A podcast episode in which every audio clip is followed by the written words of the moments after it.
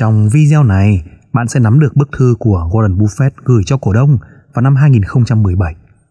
Đây là thời điểm khi Tổng thống Donald Trump bắt đầu nhận chức và thay đổi một loạt chính sách về kinh tế. Warren Buffett là một trong những người bỏ phiếu chống lại Donald Trump trong quá trình tranh cử. Rõ ràng, sự đắc cử của Trump không phải là điều mà ông mong muốn. Đứng trước sự thay đổi đó, Warren Buffett đã leo lái con thuyền của mình đi như thế nào? Ông đã thay đổi và tìm kiếm cơ hội để tiếp tục phát triển Berkshire Hathaway ra sao? Ok, chúng ta bắt đầu thôi nào. Trong 53 năm qua, giá trị sổ sách trên mỗi cổ phiếu của Berkshire Hathaway đã tăng trung bình hàng năm là 19,1%. Còn trong năm 2017, giá trị sổ sách trên mỗi cổ phiếu tăng thêm 23% và lợi nhuận dòng của Berkshire đạt 65,3 tỷ đô la Mỹ. Trong đó có 36 tỷ đô la đến từ hoạt động của Berkshire, 29 tỷ đô la còn lại đến từ việc thay đổi chính sách thuế của chính phủ mới. Chúng ta hãy tìm hiểu kỹ hơn những nguồn lợi nhuận này đến từ đâu nhé. Warren Buffett cho biết có 4 hoạt động lớn làm tăng giá trị cho Berkshire. 1. Các vụ mua lại độc lập lớn. 2. Các vụ mua lại phù hợp với hệ sinh thái. 3. Tăng trưởng doanh số nội bộ và cải thiện biên lợi nhuận. 4. Thu nhập đầu tư đến từ danh mục cổ phiếu và trái phiếu khổng lồ của họ. Phần 1. Những hoạt động mua lại. Những yếu tố quan trọng của doanh nghiệp mà ông tìm kiếm khi thực hiện mua lại là 1. Sở hữu lợi thế cạnh tranh bền vững 2. Đội ngũ quản lý có đẳng cấp cao 3. Đạt được lợi nhuận tốt trên tổng tài sản 4. Cơ hội tăng trưởng hấp dẫn bằng năng lực nội tại Và cuối cùng là mức giá mua lại hợp lý Chính yêu cầu cuối cùng đó đã tạo ra một rào cản đối với hầu hết các giao dịch mà họ xem xét trong năm 2017 khi các doanh nghiệp đạt mức giá cao nhất mọi thời đại. Tại sao hoạt động mua lại lại trở nên điên cuồng tới như vậy? Trong thời gian qua, các CEO ưa thích lựa chọn các doanh nghiệp có thể tự vận hành. Và một khi anh ta khao khát một thỏa thuận, anh ta sẽ không bao giờ thiếu những dự báo hấp dẫn cho việc mua. Cấp dưới sẽ cổ vũ, các lĩnh vực kinh doanh sẽ được mở rộng và các ngân hàng đầu tư đánh hơi thấy những khoản phí khổng lồ sẽ càng cuồng nhiệt. Những khoản nợ cực kỳ rẻ tràn lan trong năm 2017 tiếp tục thúc đẩy hoạt động mua lại này. Và rốt cuộc, ngay cả một thỏa thuận giá cao bất thường cũng sẽ mang lại lợi nhuận nếu nó được tài trợ bằng nợ giá rẻ. Ngược lại, tại Berkshire, chúng tôi thực hiện các vụ mua lại trên cơ sở toàn bộ vốn chủ sở hữu. Chúng tôi đặc biệt không thích sử dụng nợ và việc giao một khoản lớn nợ của chúng tôi cho bất kỳ doanh nghiệp tư nhân nào sẽ là sai lầm. Sự ác cảm của chúng tôi đối với đòn bẩy kinh tế đã làm giảm lợi nhuận trong những năm qua so với một số công ty khác, nhưng tôi và Charlie vẫn luôn sống rất thoải mái. Cả hai chúng tôi đều tin rằng thật điên rồ khi mạo hiểm những gì bạn có và cần để có được những gì bạn không cần. Chúng tôi giữ quan điểm này 50 năm trước đây và bây giờ vẫn như vậy.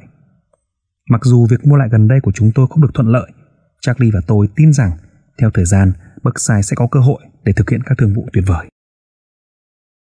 Phần 2. Các thương vụ mua lại phù hợp với hệ sinh thái. Bây giờ, hãy chuyển sang các thương vụ thâu tóm các công ty trong cùng lĩnh vực đã được Berkshire thực hiện. 1 thương vụ của Clayton Homes. Clayton Homes, một doanh nghiệp lớn của tập đoàn đã mua lại hai công ty xây dựng nhà thông thường trong năm 2017. Một động thái nhằm gia tăng gấp đôi sự hiện diện của chúng tôi trong một lĩnh vực mà chúng tôi chỉ mới tham gia 3 năm trước. Tôi hy vọng khối lượng xây dựng năm 2018 của chúng tôi sẽ vượt qua mốc 1 tỷ đô la. Tuy nhiên, cần phải nhấn mạnh rằng Clayton vẫn là một công ty xây dựng cả các công trình và lĩnh vực tài chính của họ. Trong năm 2017, Clayton Homes đã bán ra 19.000 ngôi nhà thông qua hoạt động bán lẻ của riêng mình và bán buôn đặt 27.000 ngôi nhà khác. Tất cả như đã nói, Clayton Homes chiếm 49 thị phần xây dựng năm ngoái. Đó là thị phần dẫn đầu ngành và gấp khoảng 3 lần so với đối thủ gần nhất. Ở đẳng cấp này, họ đã vượt xa mức 13% thị phần năm 2003 vào năm mà họ bắt đầu gia nhập vào Berkshire Hathaway. Hai là thương vụ của Shaw. Gần cuối năm 2016, Shaw Industry, doanh nghiệp kinh doanh trải sàn của chúng tôi, đã mua lại công ty sàn nhà Hoa Kỳ USF, một nhà phân phối gạch vinin cao cấp đang phát triển nhanh chóng. USF và hai công ty nữa được mua lại đã gia tăng doanh số lên hơn 40% trong năm 2017 khi hoạt động của họ được tích hợp với Source. Chúng tôi đã được một món hời lớn cả về tài sản doanh nghiệp và tài sản con người. Và Vances Bell, CEO của Shaw, đã khởi xướng, đàm phán và hoàn thành thương vụ mua lại này giúp tăng doanh số của So lên 5,7 tỷ đô la cho năm 2017 và số lượng nhân viên lên mức 22.000 người. Với việc mua lại USF, Shaw đã củng cố đáng kể vị thế là một nguồn thu nhập quan trọng và lâu dài cho Berkshire. Nguyên tắc lựa chọn doanh nghiệp có đội ngũ quản lý đẳng cấp cao và khả năng tăng trưởng nội tại tốt đã mang lại cho chúng tôi những khoản lợi nhuận dài hạn. Đặt cược vào con người nhiều khi chắc chắn hơn là đặt cược vào tài sản vật chất. Về hoạt động kinh doanh bảo hiểm, đây là lĩnh vực then chốt trong 51 năm qua đã thúc đẩy sự tăng trưởng của Berkshire. Chúng tôi bắt đầu tham gia ngành bảo hiểm bằng cách mua lại National Indemnity và một công ty nhỏ hơn với mức giá 8,6 triệu đô la vào đầu năm 1967. Với việc mua lại đó, chúng tôi đã nhận được 6,7 triệu đô la các tài sản thanh khoản mà theo bản chất của kinh doanh bảo hiểm, chúng tôi có thể chuyển thành chứng khoán. Và khoản bảo hiểm trị giá 1,9 triệu đô la với giá trị dòng mà Berkshire đã trả mang lại cho chúng tôi hai lợi ích. Một là doanh nghiệp bảo hiểm mang lại lợi nhuận đến từ hoạt động bảo hiểm cho lõi. Hai là hoạt động bảo hiểm mang theo 19,4 triệu đô la tiền phí bảo hiểm mà chúng tôi gọi là phao nổi, tiền thuộc về người khác nhưng được hai công ty bảo hiểm của chúng tôi nắm giữ. Kể từ đó, phao nổi có tầm quan trọng rất lớn đối với Berkshire. Khi chúng tôi đầu tư vào các quỹ này, tất cả cổ tức, tiền lãi từ việc triển khai của họ đều thuộc về Berkshire. Tôi sẽ giải thích cho bạn thêm về phí bảo hiểm phao nổi là gì. Nó có 3 đặc điểm chính sau. Một là phí bảo hiểm thường được trả trước cho công ty, trong khi thời gian chi trả tổn thất xảy ra trong suốt thời hạn của chính sách, thường là thời điểm 6 tháng hoặc một năm sau. 2. Mặc dù có một số tổn thất sẽ được thanh toán nhanh chóng, ví dụ như sửa chữa ô tô, nhưng đa phần những tổn thất khác, chẳng hạn như tác hại do tiếp xúc với amiang, có thể mất rất nhiều năm để được đưa ra và thậm chí là lâu hơn để đánh giá và giải quyết. 3. Các khoản thanh toán tổn thất đôi khi được thanh toán trải dài trong nhiều thập kỷ trong các trường hợp. Ví dụ như một công nhân bị thương tật vĩnh viễn và sau đó yêu cầu chăm sóc suốt đời với những khoản chi phí tốn kém. Sự tăng trưởng của Berkshire với hình thức bảo hiểm này rất là phi thường và chúng tôi hiện là công ty bảo hiểm tài sản và thương vong lớn thứ hai của Mỹ. Nhược điểm của phao nổi là nó đi kèm với nhiều rủi ro, đôi khi là cả một đại dương rủi ro. Và các nhà quản lý bảo hiểm của Berkshire là những người bảo lãnh cẩn thận và luôn ưu tiên những phẩm chất đó.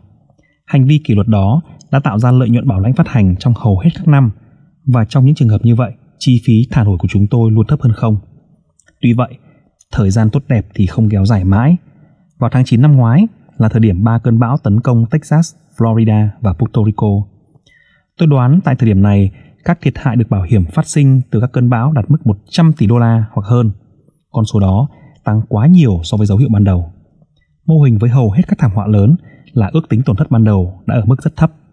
Như nhà phân tích nổi tiếng VJ Dowling đã chỉ ra, dự phòng tổn thất của một công ty bảo hiểm tương tự như một kỳ thi tự chấm điểm.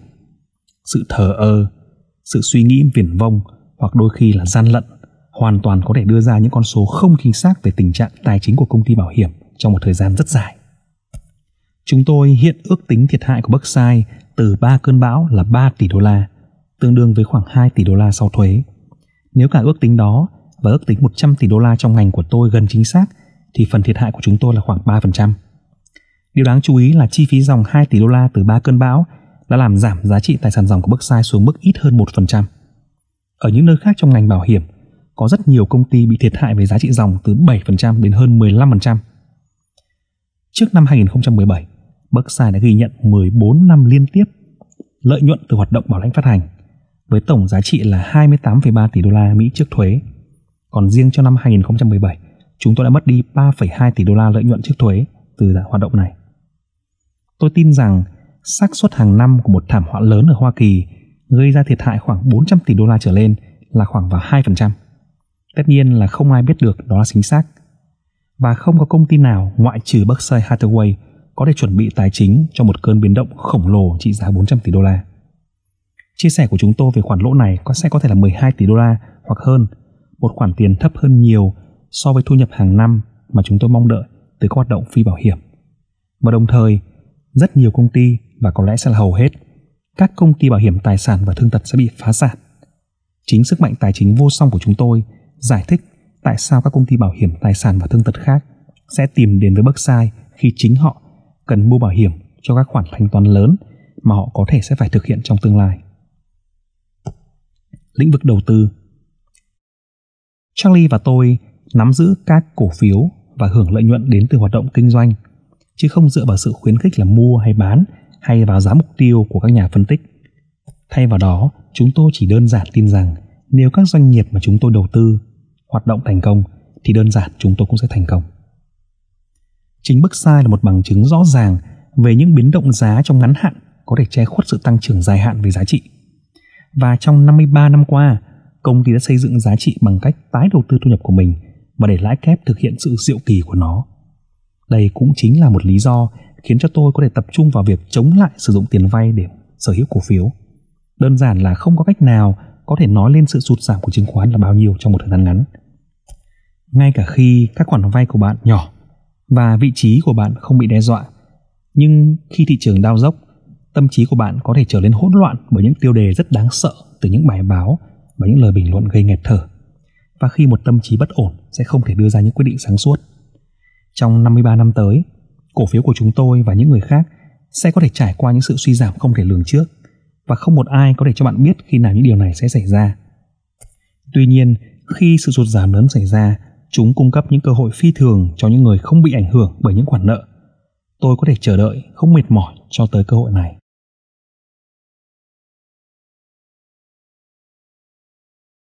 Tôi và đối tác của tôi đã thực hiện một vụ cá cược về hiệu quả của việc đầu tư vào quỹ chỉ số thụ động với chi phí quản lý thấp hay đầu tư vào quỹ chủ động xuất sắc nhất.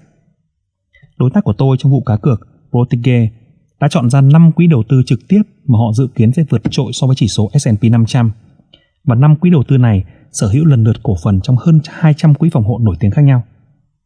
Về cơ bản, họ là một đội ngũ ưu tú gồm những bộ não kiệt xuất, tràn đầy adrenaline và sự tự tin.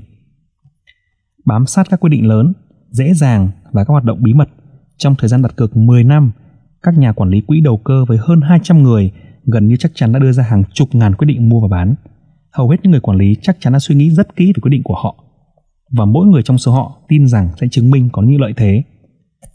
Năm quỹ này đã có sự khởi đầu rất thuận lợi. Họ đánh bại quỹ chỉ số vào năm 2008. Sau đó khủng hoảng ập tới và họ bắt đầu phải đuổi theo quỹ chỉ số về hiệu quả. Chúng tôi nhận thấy rằng kết quả của quỹ chỉ số vượt trội so với hiệu quả nhóm quỹ chủ động này. Mức tăng trưởng trung bình của họ chỉ từ 0,3 đến 6,5% so với 8,5% của chỉ số S&P. Và mức tăng trưởng trung bình hàng năm của Berkshire Hathaway thì ở mức vượt trội hơn nữa là 19%. Việc này cho thấy các nhà đầu tư hiện tại đang phải trả giá quá nhiều cho những nhà quản lý quỹ với hiệu suất không đáng kể. Vậy là bạn đã nắm được nội dung cốt lõi của bức thư của Warren Buffett gửi cho cổ đông vào năm 2017.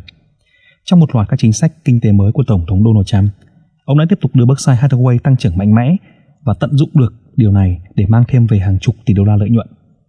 Hãy cho tôi biết ý kiến của bạn về video này bằng cách để lại comment nhanh dưới đây. Và nếu bạn thích video này thì hãy đăng ký kênh và chia sẻ kênh để nhận được nhiều giá trị hơn nhé.